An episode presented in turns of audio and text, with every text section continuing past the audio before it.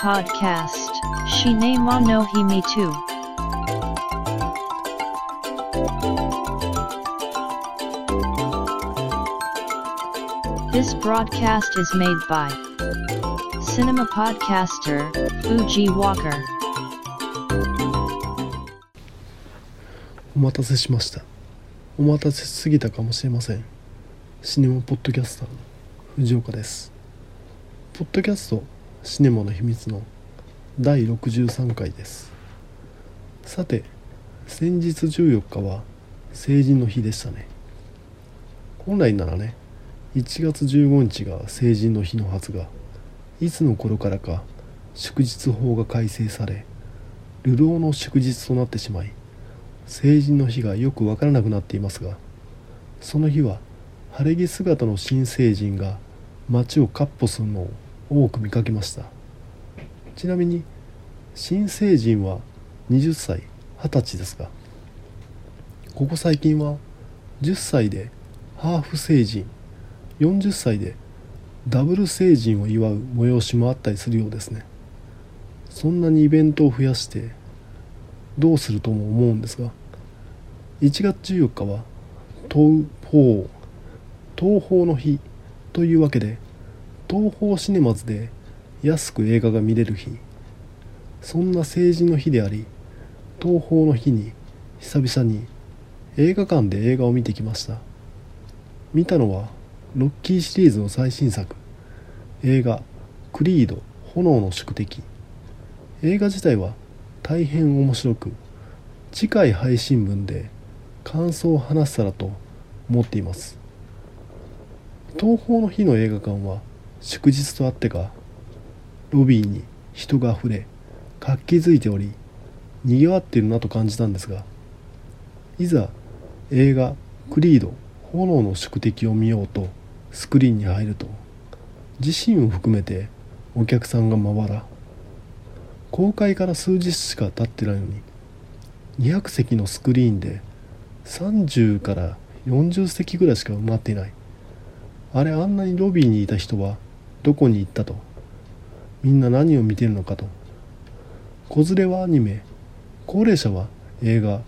こんな夜更けにバナナかよ。だと思うんですが。大半が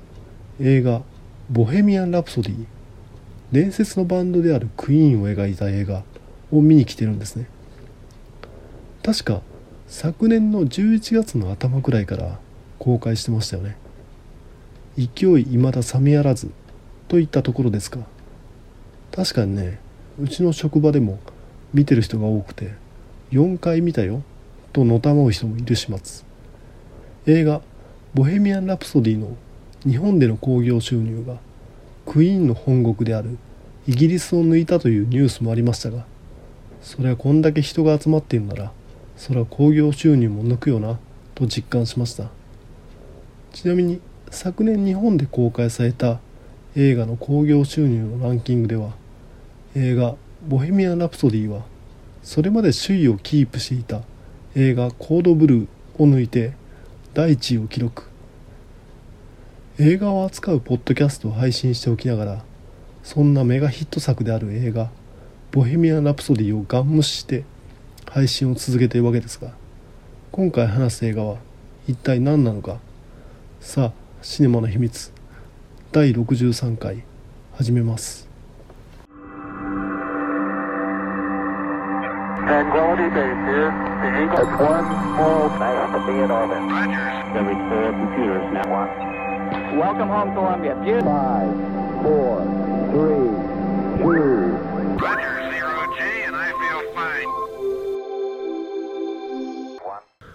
今回紹介した映画は「それぞれの正義」。2018年制作された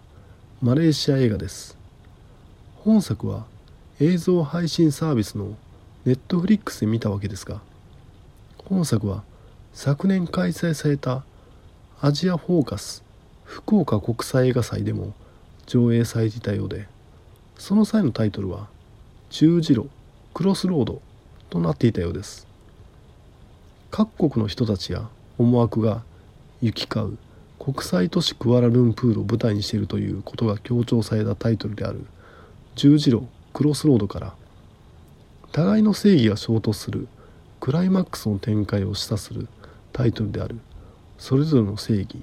とタイトルの変更によって映画の内容がよりストレートに分かりやすくなったように思います。お話としてはネットフリックスの解説によるとこんな感じ。クアラルンプール。搾取に苦しむ外国人労働者が故郷への逃亡を試みる中理想に燃える警官は正義を貫こうとする。だが待ち受けるのはあまりに大きな代償。本作それぞれの正義は3つの話で構成されています。新人警官とベテラン警官の汚職にまつわる話。インドネシア人労働者の兄が妹を故郷へ送り返すため奔走する話。フィリピン人労働者の青年が故郷の家族を救うため会社の金を着服する話。それぞれが時に交差しながら本編約80分という短い時間を一気に駆け抜けます。作中誰が警察で誰がマフィアか分かりづらいのは警察の人たちが私服を着ているためでこれはマレーシア当局が撮影現場に常に張り付いていたためみたいですね。警察の制服を着て賄賂をもらう場面などは取りようがなかったようです。しかしその結果警察もマフィアもどちらも権力でしかなく法の支配が確立せず好き勝手にしているという描写となっていて権力の怖さが強調されている気がします。さてこのマレーシア。南シナ海を挟んで東西に分かれた国土。ユーラシア大陸タイ南部から続くマレー半島の部分が西マレーシア。南シナ海を挟んでインドネシアのあるボルネオ島北部の部分が東マレーシア。かつてはイギリスの植民地であり我が日本が第二次大戦中は統治していたりと。複雑な歴史的経緯によってマレーシアは華僑いわゆる中華系イスラム教徒のマレー人ヒンズー教徒であるインド人が暮らす多民族国家。そこにいわゆるマハティール首相がかつて1990年代後半から推し進めたルック・イースト政策によってマレーシアは他の東南アジア諸国から頭一つ抜ける形で発展したためマレーシアで稼ごうと近隣の国から出稼ぎ労働者がたくさん来ている。その結果さらに多民族化が進み法の秩序という枠組みとは別の形金権主義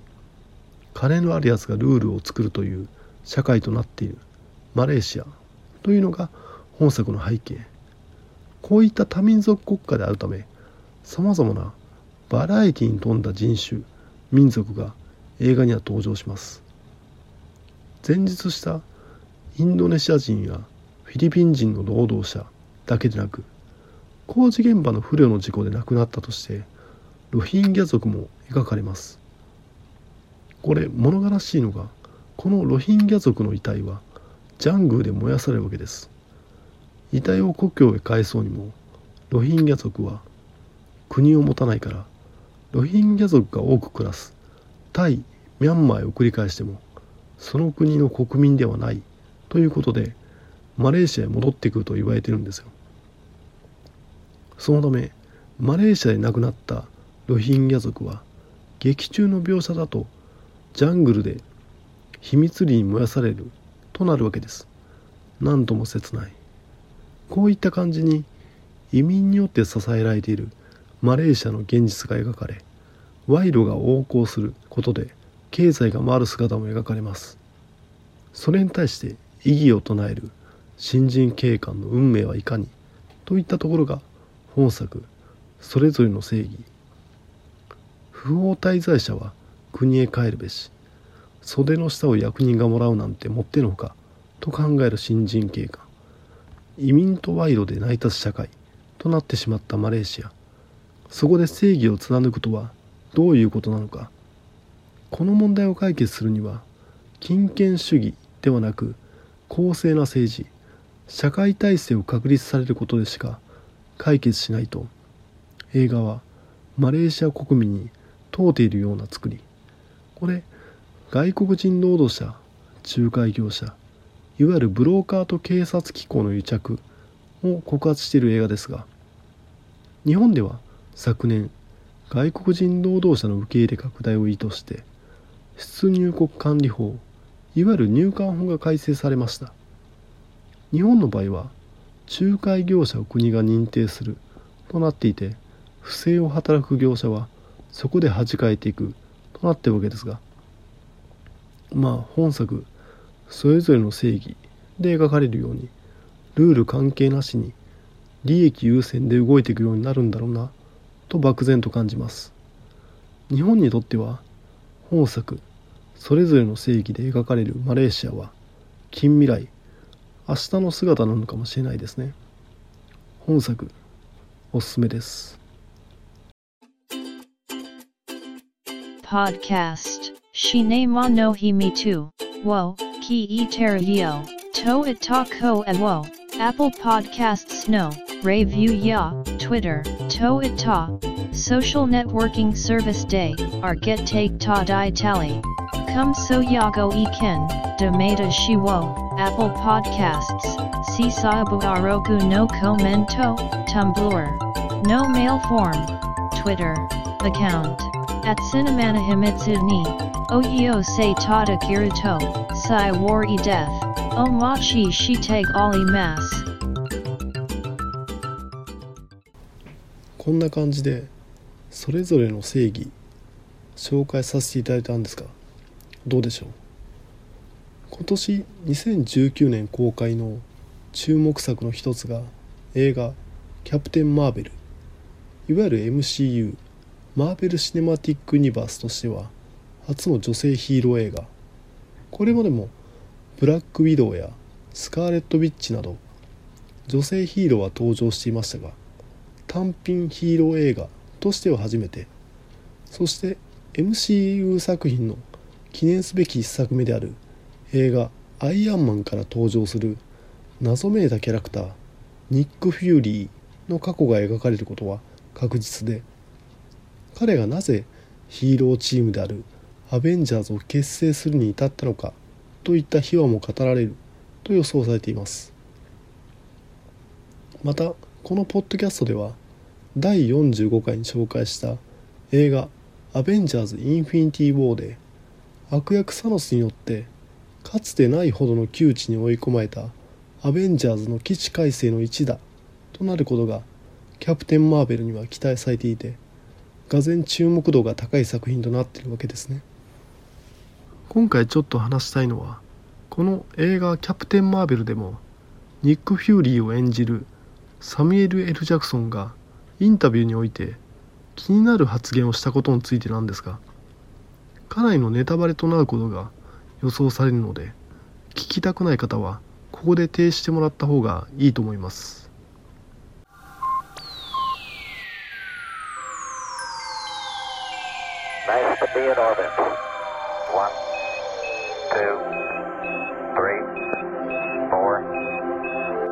Tranquility Base here. The Eagle has landed.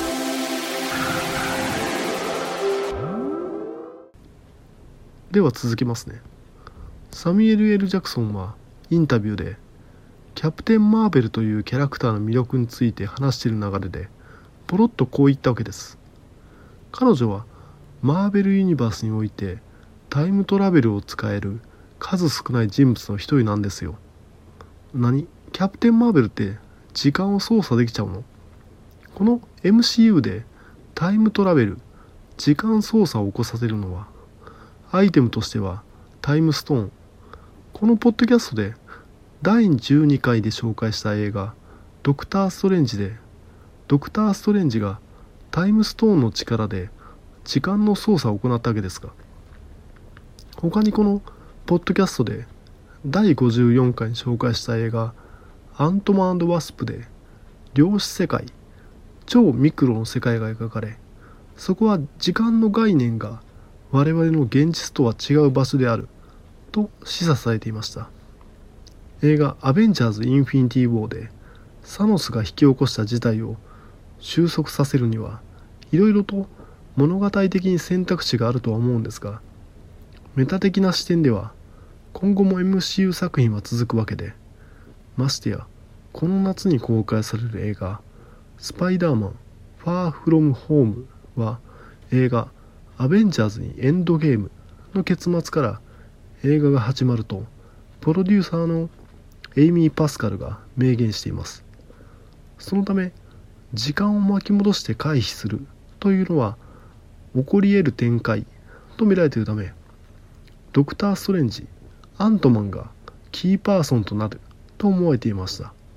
そこにサミュエル・エル・ジャクソンの発言が飛び込んできたわけです。確かにね映画「キャプテン・マーベル」の舞台として設定されているのは1995年映画「アベンジャーズ・インフィニティ・ウォー」の時代背景とは約20年の開きがあるわけです。この間それまでキャプテン・マーベルはどこで何をしていたんだという疑問が生じるわけです。以前 MCU のプロデューサーであるケビン・ファイギはインタビューでキャプテン・マーベルは宇宙にいるとか言ってたと思うんですがタイムトラベルが可能なら別にひょっこり現れてもおかしくはないわけですね。映画「アベンジャーズ・エンドゲーム」のリークされた撮影現場の画像や出演者がアップロードした画像でアベンジャーズの面々は過去に登場した時と同じ衣装を着ていたりします。キャプテンアメリカならニューヨーク決戦を再現したコスチューム。ワスプなら1作目の時の髪型など各時代時代のヒーローを集めるもしくは集まる展開があると予想されるわけですがその案内人となるのがキャプテン・マーベルといったところなんでしょうか。しかしこれキャプテン・マーベルサミュエル・エル・ジャクソンの言うタイムトラベルを使えるというのは一体どういうことかと考えるととある往年のヒーロー映画が頭をよぎるわけです。リチャード・ドナー監督クリストファー・リーブ主演の1978年の映画「スーパーマン」DC コミックのヒーローであるスーパーマンの映画。これクライマックスに時間改変の場面があるんですね。悪役レックス・ルーサーの陰謀でヒロインであるロイス・レーンが死んじゃってしまいさてスーパーマンどうする？となった時にスーパーマンは宇宙へ飛び出し地球の自転と逆方向に高速で回転し時間を巻き戻してヒロインの死をなかったことにしちゃう。思わず「えどういうこと?」って言ってしまう場面。映画に限らず物語としての禁じ手が使えたと実感したのが映画「スーパーマン」これキャプテン・マーベルも予告編を見るとスーパーマン同様に生身で宇宙空間飛んでますよね。やるかな？地球ぐるぐるやるかな？映画「アベンジャーズ・エンドゲーム」でそんなスーパーマンオマージュが披露されるかどうか。時間改変ってうまくやらないと。ほんと途端にミルガーの熱量が急速に冷めてしまうのを映画「スーパーマン」で体験済みなわけです。サミュエル・エル・ジャクソンの発言によってキャプテン・マーベルが地球の周りぐるぐるで時間を巻き戻して皆元通りでなかったことにという展開があるんじゃないのかと頭をよぎった次第です。時間改変をやるにしてもそこら辺は MCU 作品ですからうまく描写するとは思うんですがそういった今後の展開も含めて映画「キャプテン・マーベル」は気になる作品ですね。映画「それぞれの正義」について話すよりも映画「キャプテン・マーベル」について話す方が長くなるという緊急事態。次回は冒頭触れた映画「クリード炎の宿敵」について話すことができたらと考えてます。開始数秒で涙腺が緩んでしまったなどなど話せたらと思ってます。さあこれで今回の配信は終わりですが第63回が最終回にならないことを願ってます。聞いていただきありがとうございました。繁栄と長寿。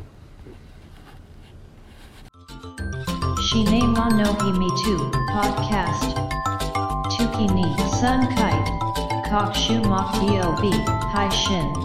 バックナンバーワーミックスクラウド Ni Hai Shin Chu